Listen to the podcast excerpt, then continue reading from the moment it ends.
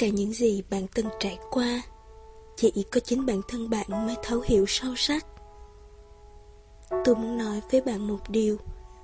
Cho dù bạn phải trải qua những gì, bạn phải tin rằng chỉ cần bạn luôn cố gắng tiến về phía trước, tất cả những điều đó rồi sẽ ổn cả thôi.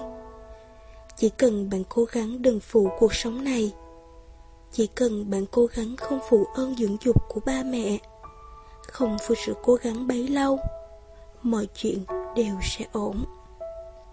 Cái gì rồi cũng sẽ qua, Mọi thứ đều sẽ như bạn mong ước. Bạn cũng sẽ mạnh mẽ hơn rất nhiều So với bạn đã tưởng tượng.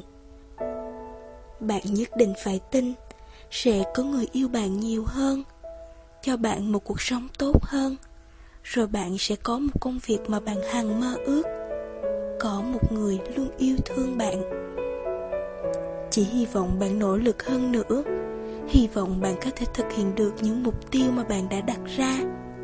Hy vọng những gì đã mất đi đều có thể trở thành điều hiển nhiên. Bình yên mà sống. Cuộc sống này nhất định không phụ mình là được.